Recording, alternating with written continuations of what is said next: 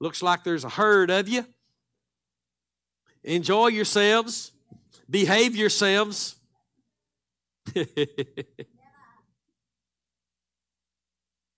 Everybody doing good tonight? Well, if you're staying in here with me tonight, it's going to be 2 Timothy chapter 4. This is going to be part two of a message I began last Wednesday night titled God's Workmanship. Tonight, on part two, we're going to focus in on keeping the faith. Keeping the faith. It's something the Bible tells us that we're required to do. And the Lord, if you've recognized it lately, I have been talking a lot about faith. And uh, I have made some short YouTube videos on the YouTube channel, about four of them, concerning faith. And I talked about it in Massachusetts this past weekend, and I've been talking a little bit about it along the way here. And tonight we're going to talk more about it, and this is why. The Lord told me why. He told me that if you don't get faith right, nothing else can be right. Nothing. Not a thing. Nothing can be right if faith is not right. And He gave us, and we'll see it tonight in the scriptures, He gave us what is required for Him to be able to work in and through us. He's given us His Spirit. Amen? But He's also given us the measure of faith. And we'll see it tonight. But remember the church in Laodicea. And I have to bring these things up often because this is really unheard of in the way the Lord has given us to share it. The church in Laodicea were not in fellowship with Jesus, although they had His Spirit. If you're saved, you have His Spirit. But they were not in fellowship with Him, of whom they had His Spirit. Everybody understand that? Everybody, no, nobody's confused about that. Revelation 3:20, behold, I stand and knock at the door. That is to the church, to the church of Laodicea. If any man hear my voice, open the door, I'll come in, sup with them, and them with me. That's to the church. The church has the Spirit of God. But they were not in fellowship with Jesus. It's, it's, it's, it's, it's important you understand this.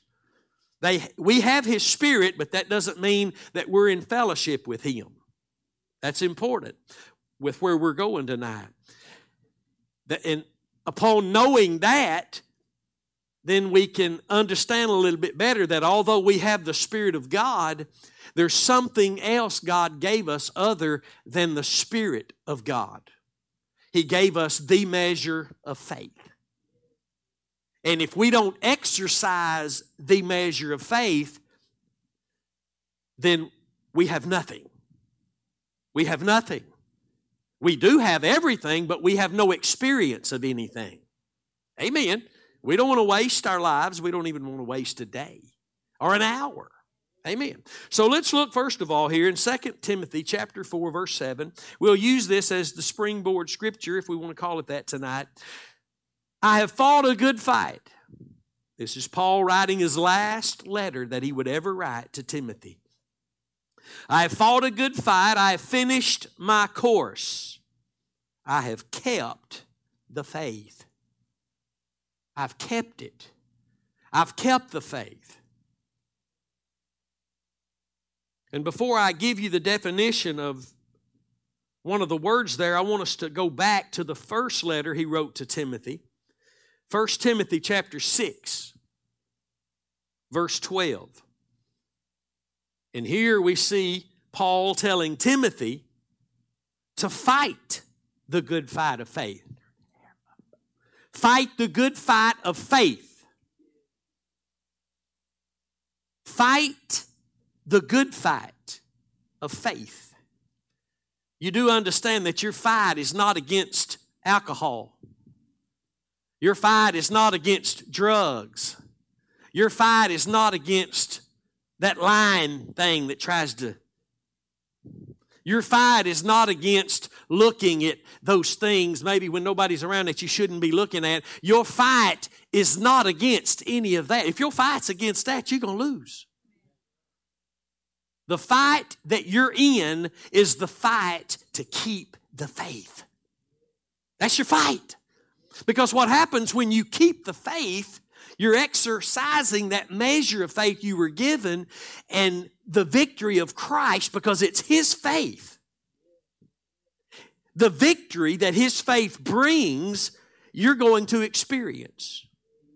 This is where the church, uh, we've been messed up for so long, so many hundreds and hundreds of years. We would tell the people, man, if you if you got a, a, a, a, dipping problem, bring your Skoal up here and throw it on the altar. Well, the Skoal and that, the, bring your bottle up here and throw it on the altar. Get rid of that bottle tonight. It's not the bottle, it's not the problem. It's the heart. It's the heart. Whatever sin is going on, it's, it's coming from somewhere. And no, they didn't make you do it. it's coming from somewhere. It's coming out of, the Bible says, our own heart. The book of Proverbs, the Bible says, guard your heart, for out of it comes the issues of your life. They might be a problem, but your biggest problem's coming out of your own heart. We can blame the Democrats. We can blame old sleepy whoever. We can blame all. We can blame the boss. We can blame it. But the problems I have are coming out of me. And God gave His Son on Calvary's cross uh, so that I could put my faith and trust in that and have His Spirit. But He also gave me the measure of faith that will be required if His Spirit that I have allows me to be in fellowship with Jesus. Allows me to run the race that was set before me. I have His Spirit, but I have to exercise the measure of faith I was given. God had to give us this measure of faith so He would have something in us that His Spirit could work in and through. He can't work without your faith. Andrew told me a couple months ago, maybe a little longer now, he said, Dad, I think that most of the church really thinks that God is doing stuff in their lives even without their participation, without their faith, that God's just going to do these things. And he says that's so unbiblical. So unbiblical. He gave us the measure of Christ's faith so that he could have something now that would be pleasing to him. It's impossible to please him without faith, so he gave us the measure of Christ's faith so he could have something he could work in and be pleased with and through. So let's look at this again in 2 Timothy. Well, let me finish 1 Timothy 6 and 12 because Paul here is telling Timothy something that must be taking place. Because Paul knew if we're not fighting the good fight of faith, the flesh is dominating. If you're not fighting to keep the faith, then the flesh is going to keep you bound. Faith don't just work, you got to fight to keep it. Everything in this world, even our stinking flesh, is against everything God wants to do. But we can live in victory and we can experience all the will of God for our lives. Fight the good fight of faith, comma, lay hold on eternal life. This is what happens when you fight the good fight of faith. It don't happen if you're not fighting the good fight of faith. Lay hold on eternal life, whereunto you are also called and you have professed a good profession before many witnesses. I personally believe Timothy was struggling. I mean, Timothy's also the one Paul wrote to and said, We've not received a spirit of fear. Timothy need to be encouraged. You, I, we need to be encouraged. We need to be reminded. In this world we live in that's full of things that would cause our hearts to fear beyond control, we have the Word of God to comfort us, the Scriptures to comfort us, the Holy Spirit dwelling inside. Our fellowship can be with our Savior, our husband, praise God, if the measure of faith is being exercised only. Only. It's not automatic. If it was an automatic thing, Paul wouldn't have had to write to Timothy these things because they would have just been automatically happening. They don't. It's a fight. Your Christianity, your salvation, your relationship with Jesus, everything in this world, and let me say it again, even our stinking flesh is pushing against it. Wanting you to, to, to, to let that go a little bit and get more in tune with what's really going on. Come on now. That's the world. You're just taking all this cross stuff, all this Jesus stuff a little too far. Hmm. Let's go back to 2 Timothy, where we began, chapter 4, verse 7. Paul here must be close to the end of his life, the end of his ministry. Again, this is the last letter he would ever write, and he wrote it to Timothy. Think about that. Last letter he would ever write, and he wrote it to Timothy. I don't know if he knew it'd be the last letter. He might have. He, sa- he says, I finished my course. He must have knew his course was about the end. But he says, I've fought a good fight. I have finished my course. I have kept the faith. Not kept faith, not kept a faith. I have kept the faith. There's only one faith, the Bible says, Ephesians 4 and 5. Because there's only one faith, there's only one object of faith. And the object of that faith came with the first time that you heard. Remember how Paul told the church in Galatia, did you, did you receive the Spirit of God by the working of the law or by the hearing of faith? What did we hear? Hearing of faith. What did we hear?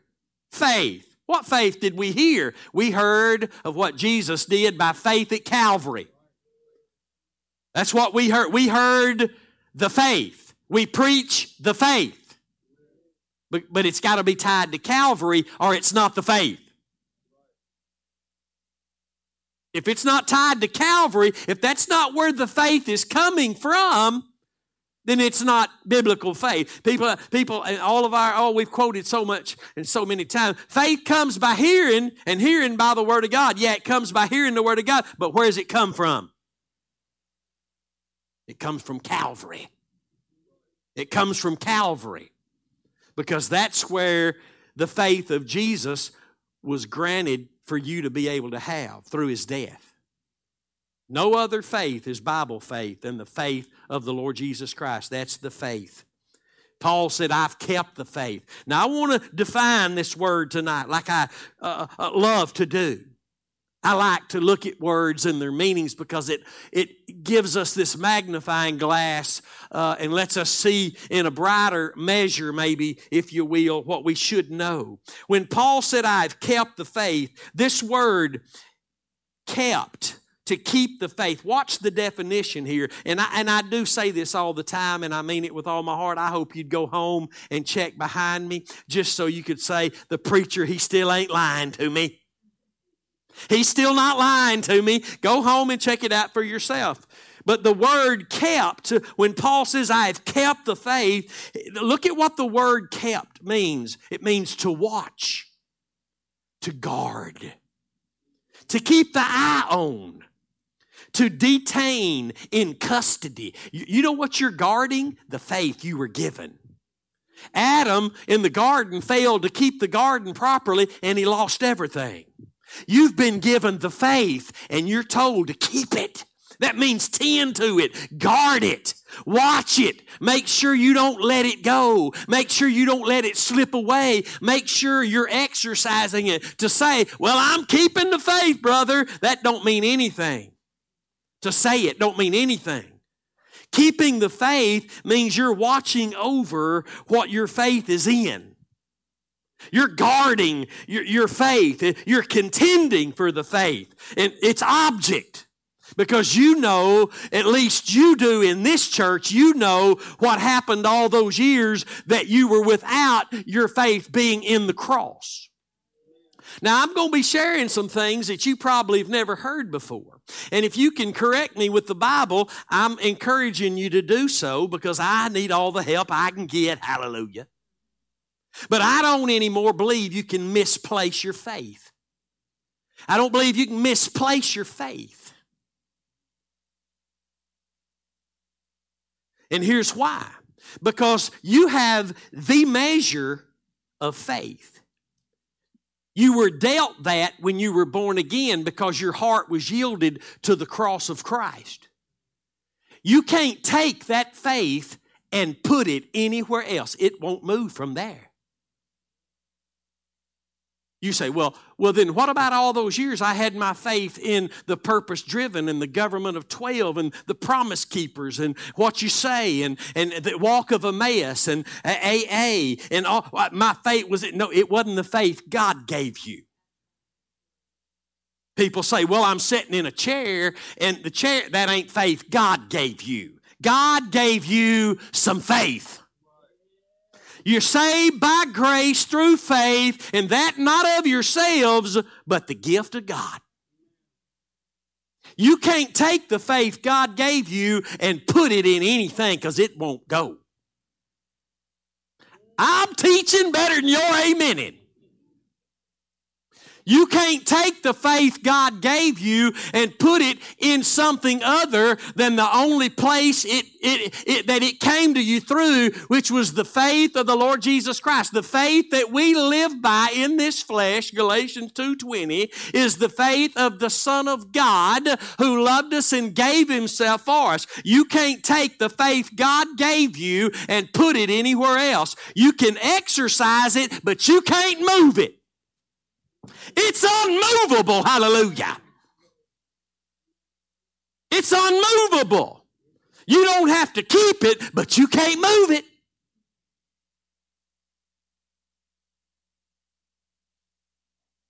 You don't have to exercise it, but you can't move it. So when my faith, when I'm not trusting in the sacrifice, what is the other? Well, Romans 6 16 bears what the other is. It's serving the sin nature. It's either exercising my faith, found serving obedience unto righteousness, or I'm serving the sin nature. There's not a third option. There's not three. There's two. I'm serving the sin nature unto death, and the church of Sardis found out what that was all about, and so did the Apostle Paul in Romans 7. Amen. So did Brother Curtis. So let's, and I know it'll take a while to, to change my vocabulary about, you know, uh, don't put your faith in. No, you can't put the faith God gave you in nothing but what it was in when He gave it to you. It ain't moving. You can't take that which is perfect and put it in something that's not. Your faith can only be exercised in the faith from which it comes. The measure of faith is measured out of the faith of the Son of God. Your faith is perfect. It can't fail because it works by love, and love can't fail. And God is love, and God can't fail. Think about it simple. Faith works by love, and love can't fail. What is that? 1 Corinthians 13 8. Char- charity, love never, fa- never fails. And the faith works by love. Galatians 5 6. Gal- uh, Galatians 5 and 6. Faith works by love. It's the love of Christ. Not our love, but His love. Our faith works by His love and what He did at Calvary. So when we yielded our heart to that truth of Christ the way he did at Calvary, the Lord gave us the measure of faith so that now we have His Spirit, we have the measure of faith, we can walk with the Lord in fellowship with the Lord, we can have victory over the sin nature, we can, we can walk in all the will of God for our lives as long as we will keep, guard, watch over the faith. You got to watch it. Because it's nothing with, wrong with the faith. I'm the problem. Nothing's wrong with the faith. It's perfect. And I, first time I ever heard that, Pastor Patrick Hatter blurted it out when the platform was still in the corner. And I was sitting right up in here somewhere. It was one of the determined camp meetings. And he said, Your faith is perfect. And everybody just went? Huh? And then he said, Well, it's the faith of Christ. His faith is perfect. And the house about blew the roof off. You don't hear that kind of stuff unless you're sitting under the preaching of the cross. You don't hear that kind of revelation. You don't hear that kind of illumination unless you're hearing through the eyes of Calvary's cross. We don't have some faith that works sometimes and don't work other. Every time you exercise your faith, there will be fruit of faith. One of the fruits of the Holy Spirit is faith. If He's working, it's because you're exercising your measure. Amen. I have fought a good fight. I finished my course. I have kept the faith. You know how many times Paul was tempted, tested, tried, beaten, and left for dead outside of town. And he, he got up the next day after all that and went back into town and preached again. Man, somebody smile at us wrong. We ain't come back to church. Preacher didn't hug me. I'm going to find me a hugging preacher.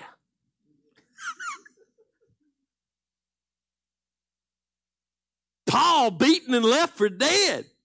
He gets up and goes back in town again and preaches the gospel. The Lord gives us grace to stand in the midst of any storm.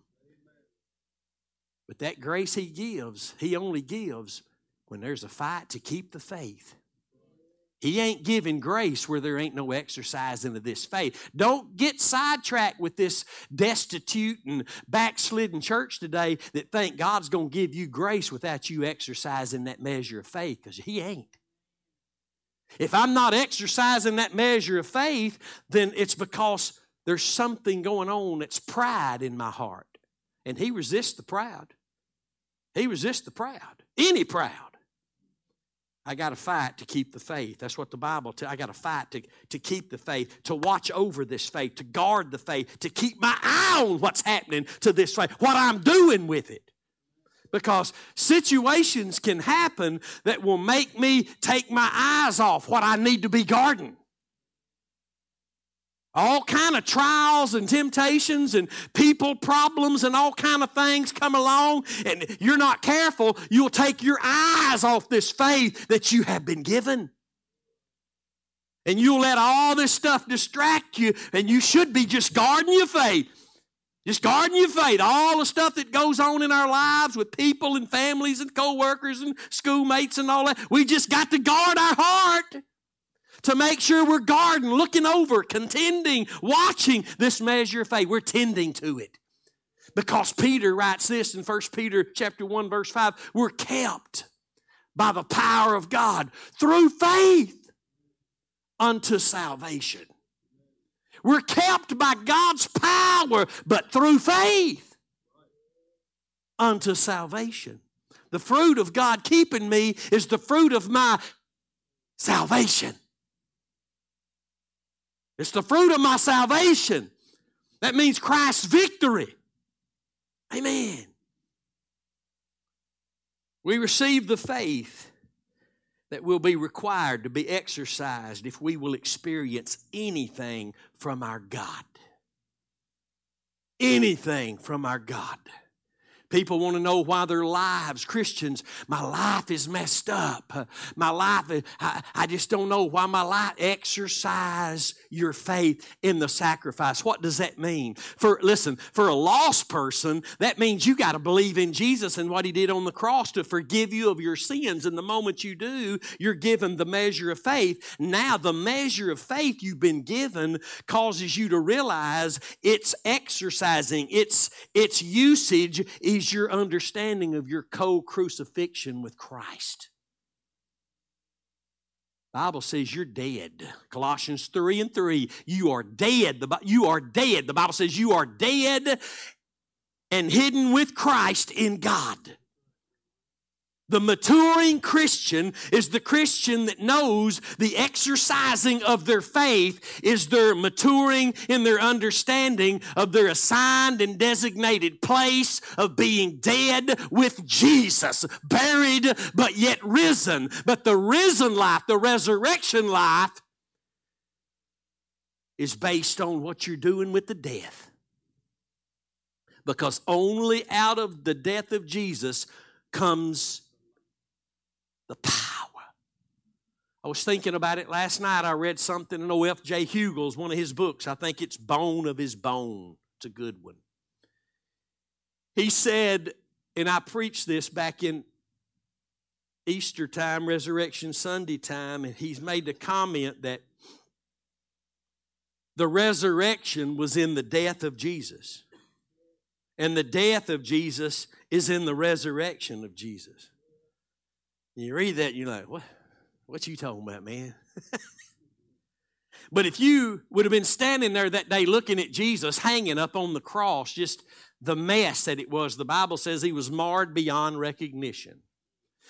But if you would have been looking at that death, that's basically all you would have seen. But the way God sees that resurrection, life, and power was in that death.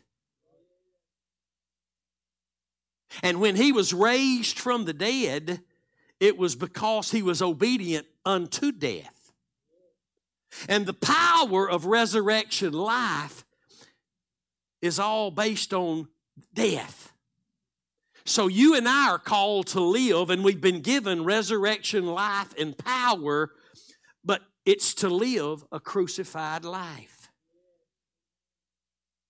That's what we're told in the Bible. Present your bodies a living sacrifice, holy, acceptable unto God. Was it going to say something about this is your reasonable service, which means word reasonable means logos, word, and service means worship. This is your word of worship. This is your word of worship to present your body a living sacrifice. That means we're alive from the dead, but we're living by this resurrection life and power we have through our faith in Christ.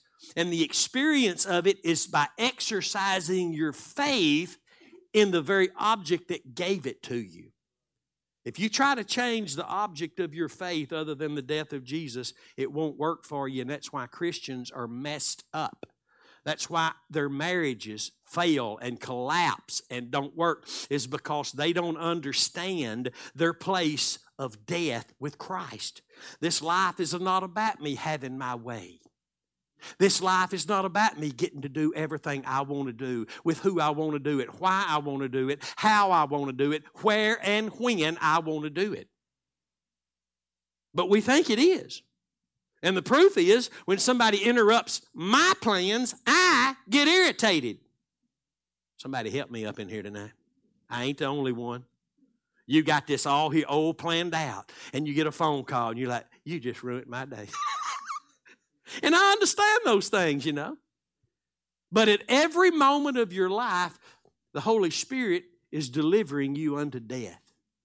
2 Corinthians 4:11 it tells you that in plain English right in your Bible. The Holy Spirit always delivers us who are alive unto death for Jesus' sake. What's that mean?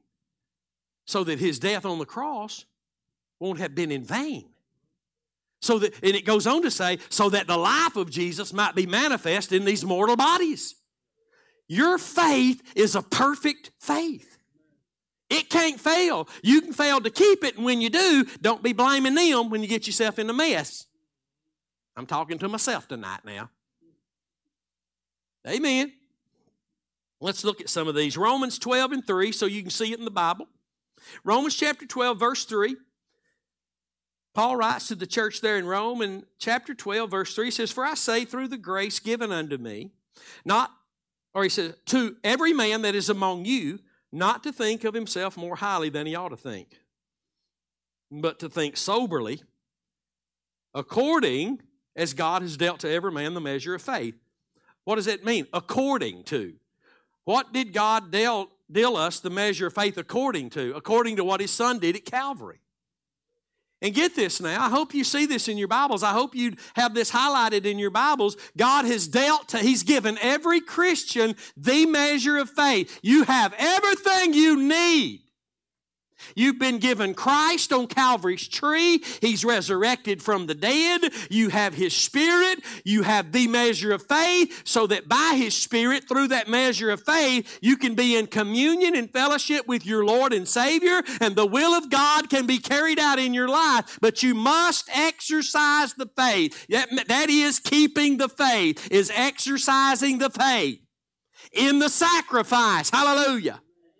We're learning things now that we would have never learned had we just kept going the way we were going. If we, if we, if you, listen, if you ever stop hearing the word in the context of Calvary, you will no longer be given more hearing to hear. Jesus taught if you have hearing, and because of what the Bible teaches, we know it's the hearing of faith, you must have the hearing of faith if He's going to give you more hearing of faith. That's what the Bible teaches.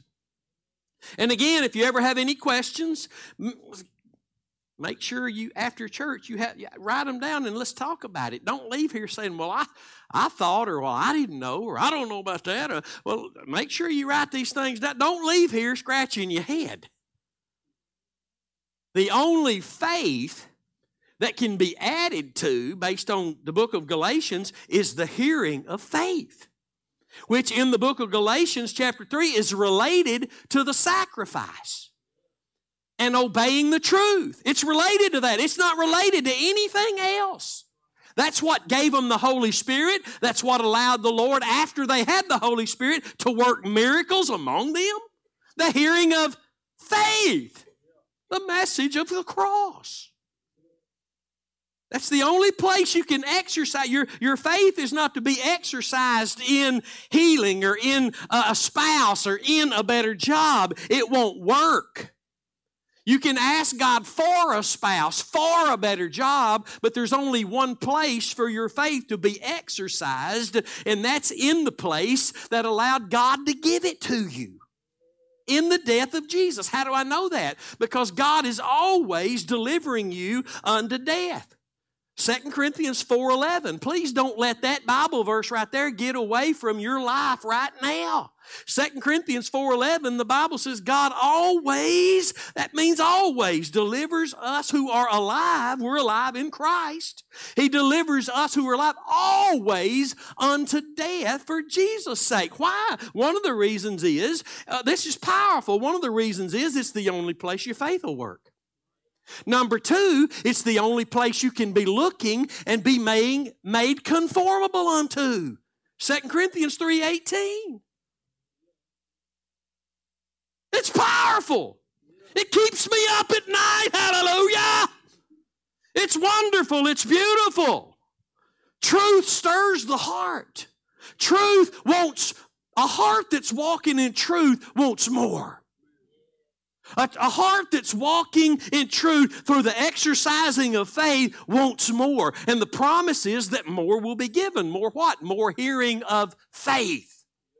More hearing of faith.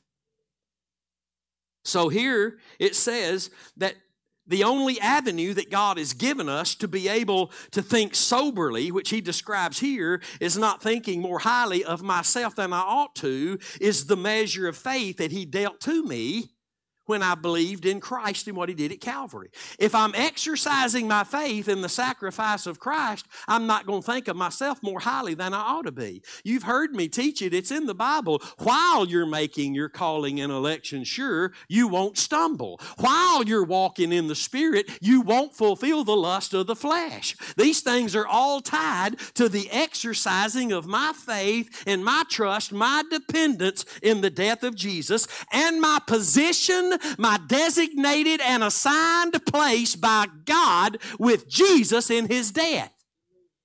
It's my designated place for this journey. I am crucified with him.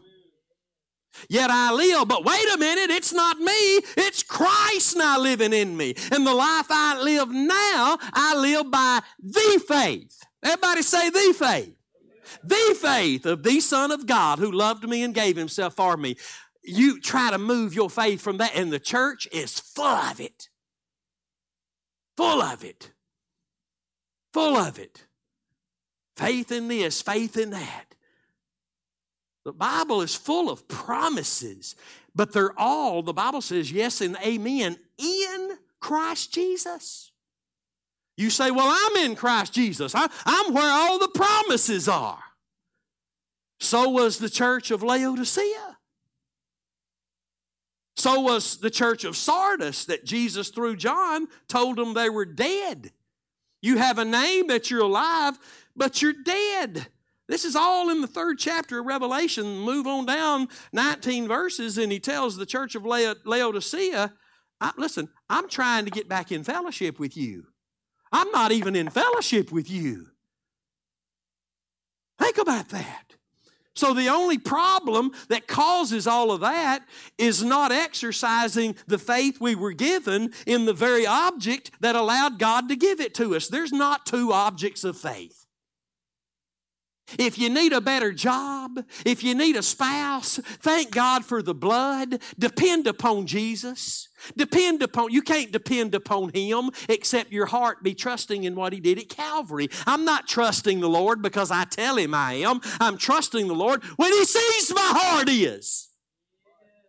Yielded to Him. I died with Jesus. I'm dead. Hallelujah.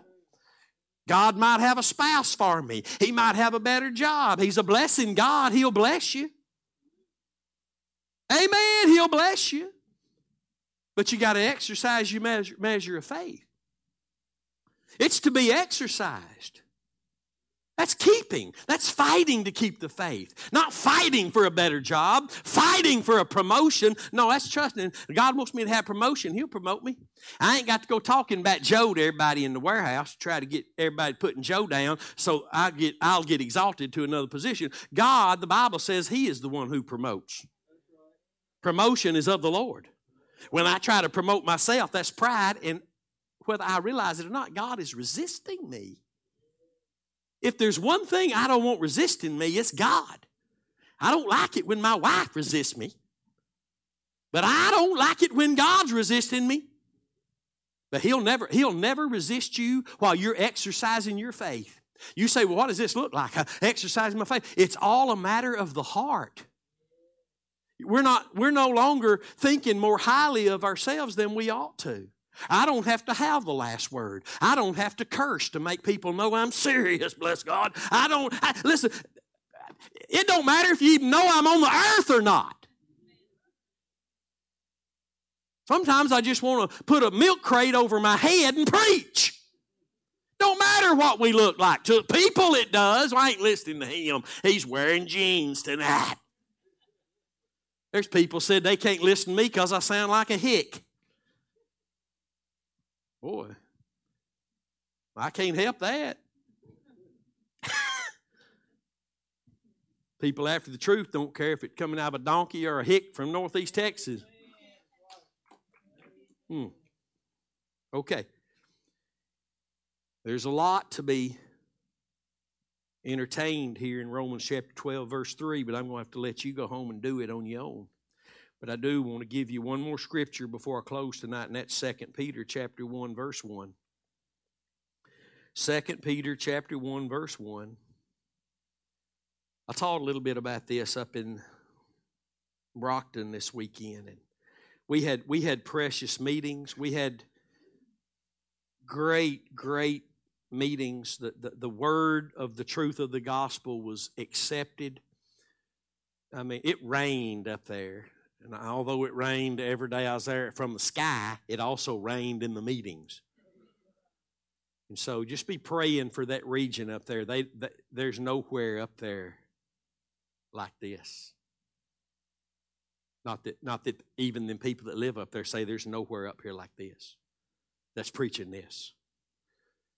I told you before the reason I was able to go up there is because last April in Naples, Florida, one of the ladies in Brockton, her brother pastors a church in Naples, Mahari Warfield, Mike's brother. And when I was there ministering for their one year anniversary, church anniversary this last April, some of those people from Brockton, Massachusetts were there. And they heard this focus of the cross. And it lit their fire. Let me tell you something. If you're saved, there's a kindling fire in you.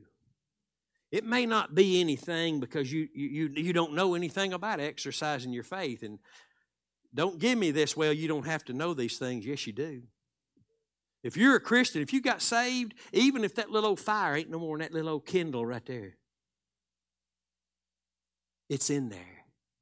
And when you hear the truth of the gospel and you receive that, you know that's right, that fire jumps up.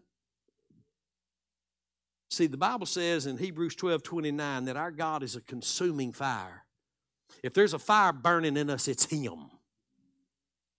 And He burns brighter if we'll exercise, guard, keep, watch over, contend for that measure of faith we've received. That fire will burn. In spite of the heartbreak that we have to go through in the days ahead, my Lord, we're going to go through some stuff. But when the dust settles every time, wherever we are, we'll still be talking about what we're talking about right now. We're not talking about Brother Curtis. We're not talking about, no, we're talking about Jesus and the gospel, the power. That's what we're going to talk about.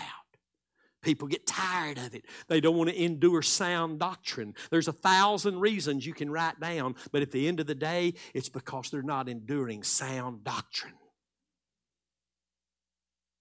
And we're only as sound as our doctrine. 2 Peter 1 and 1. Simon Peter, a servant and an apostle of Jesus Christ. To them that have, what's the next word? Obtained. That means there's something we obtained that we didn't have. To them that have obtained like precious faith. With us, Peter says, with us, through the righteousness of God and our Savior, Jesus Christ. Now, I did a little series, I told you earlier. I did four sessions on the YouTube channel of about 15 to 18 long. They're very short.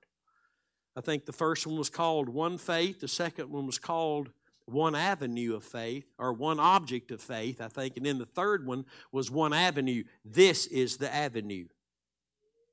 Faith only comes through the righteousness of God and our Savior, Jesus Christ. So when faith comes by hearing, it this ain't listen. Let me say it in Texas language. This ain't talking about just your born again experience. If faith comes by hearing and hearing by the word of God, it must come through the righteousness of God's word. You know how I know? It tells me right here.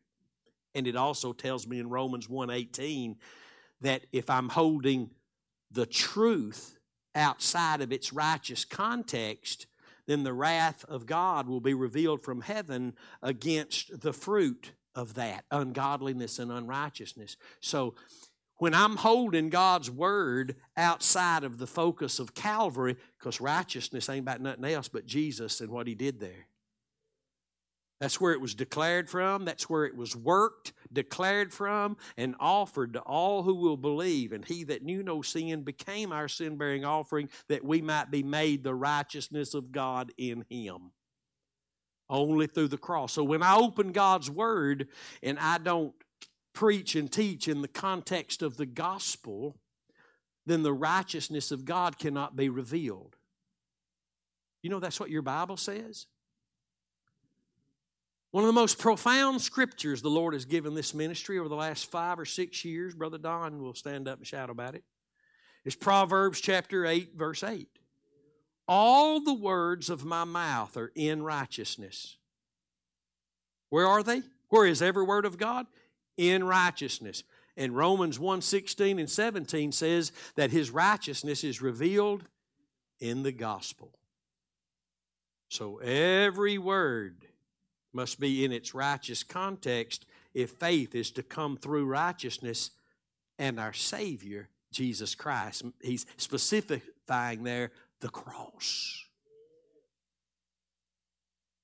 So I wanted to show you that as I close tonight, 2 Peter 1 and 1, that we obtained this like precious faith, this measure that God dealt to us when our hearts, Romans 10 and 10, believed unto righteousness, and the mouth confessed unto salvation. Our hearts believed unto righteousness. Paul called that in another place the hearing of faith. In another place, he called it obeying that form of doctrine.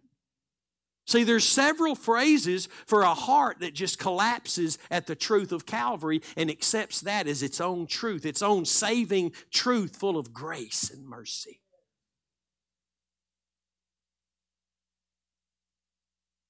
And you've been given the measure of faith that you might operate that, exercise that, keep it, watch it, guard it don't ever let it slip away from its object of the cross, the death of Jesus.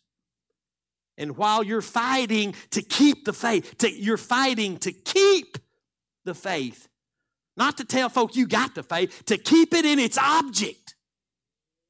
That's fighting to keep the faith in its object. Then you, your life is going to change beyond what you ever could have dreamed. But it's not you changing you, it's the Holy Spirit changing you. Doors opening for you that would have never opened unless you allowed God to bring you into this great truth of His sacrifice. It's something you entered into. And as long as you exercise your faith in that, then you will continue in that. In that. And you won't get carried off into all these things that seem to be right, but you'll know they're not. See, that's what deceit is. It's something that looks right, but it's not. It's one thing to know the difference between right and wrong, it's another thing to know the difference between good and evil. Only the growing, maturing Christian, and that's that, that can be if you just got saved yesterday, you can be in that process. If you've been saved 60 years, you can be in that process, but you must be found by God exercising that faith you have been given in the, in the place where it was allowed God to give it to you. If it's not in the death of Jesus, you're working hard for stuff without God's help. It's not faith. Bible says in 1 John 5 4, our faith overcomes the world. You know why? Because we've been crucified to it and it to us. Amen. We've been crucified to the world and the world to us. That's why God says, don't be boasting in nothing but the cross. God forbid we boast in anything but the cross because it's the only place faith works. Amen. Amen. Praise the Lord. Would you stand with me tonight here in this Holy Ghost filled, gospel centered house? Hallelujah. Praise be to the God above. He's been good to us. My goodness, He's been good to us. It's overwhelming how good He's been to us. It's beyond what our minds can really fathom how good He's been to us. Which I was thinking today about being married to Jesus and how, you know, a man and a woman, they, a husband and a wife, they, they can sit and they can just gaze upon each other and, and just be so thankful for the partner, so thankful and just uh, looking at the beauty of the wife and she looking at the man and just being so grateful for, for, for having one another. And I was thinking about that in, in terms of me being married to Jesus today. And I, and I thought I could look upon him and see the beauty of God's love and God having sent him here to, to pay the price to be able to receive a, a wife, a bride for himself. And, and when I look at him, I see the beauty of God's righteousness and holiness. My husband, Jesus, he, he is this the beauty of God's righteousness and holiness, the love that the Father has for me through his Son. But I wondered, what does, what does he look at when he sees me? Because there is a husband who looks at their bride and says, How beautiful you are. And I believe Jesus looks at us and he says, How beautiful you are. How precious is the Father's love to have given me this bride, the bride of Christ. How precious is the love of God. Christ looks at us and he doesn't see all our imperfections, he sees the love of the Father that's been bestowed in our hearts because of what He did at Calvary. He sees the beauty of who the Father is in the bride. We have been cloaked with the very cloak of righteousness. It's Christ's righteousness, it's our husband's robe.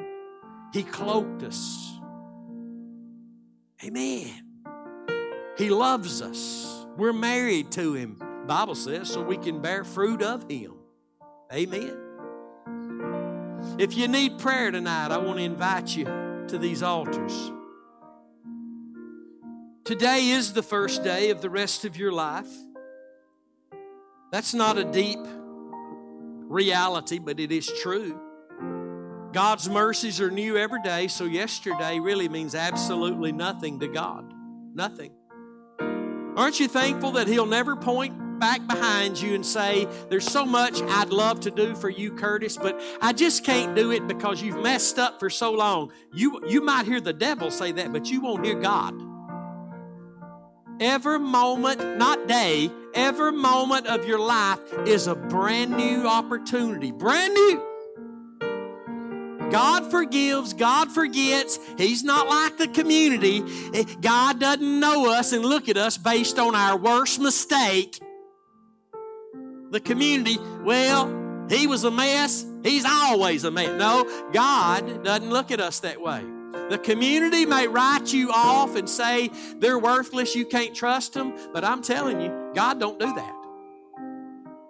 You've been given right now, in this moment, every moment you're breathing, you have a brand new potential to be in fellowship with Christ, to get back in the will of God if you've been out of it, to be more faithful if you hadn't been faithful, more determined to keep this faith, to fight to keep this faith than ever before. You want things turned around in certain areas of your life? Exercise that measure of faith. Tell the Lord, just tell Him. You'd be amazed at what telling Him. Lord, I'm trusting in what you did in your son at Calvary. This life's not about me. This life's not about me having my way. This life's not about me climbing up being somebody. This life is only about me representing the one you gave for me. You'd be amazed I remember I had no hope for ministry, and I simply just told the Lord, I believe the cross is the answer. Well, He saw my heart. I believed it. I wasn't just mouthing. He saw it. I'd heard it. I'd been listening to it. I'd been pushing it aside. But there came a moment I said, Lord, I believe it. And as soon as I said that, not because I said it, but because my heart was believing it, hope rose up in me.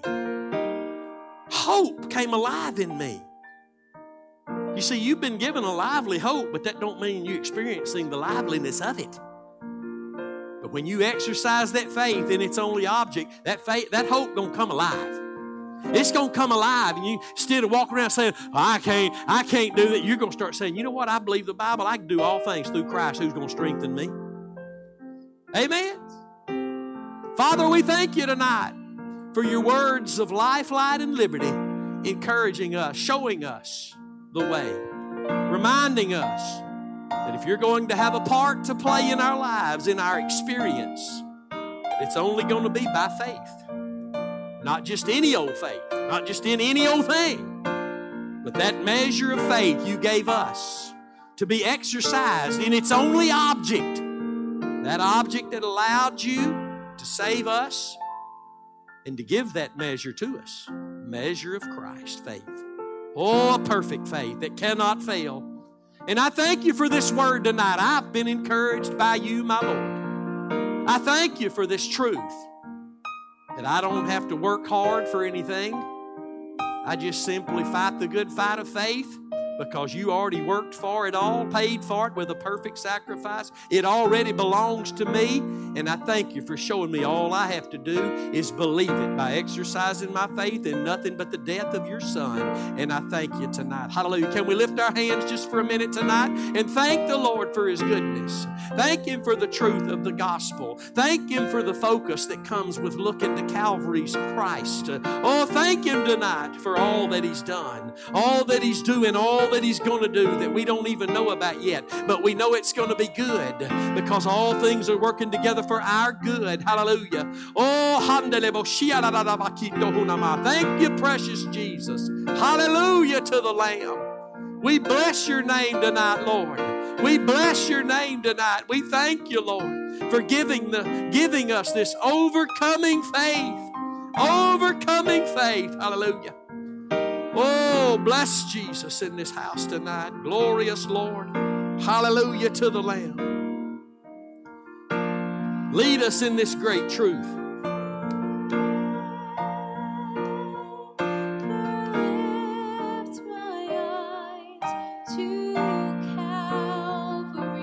Oh, yes. Forever lift our eyes there.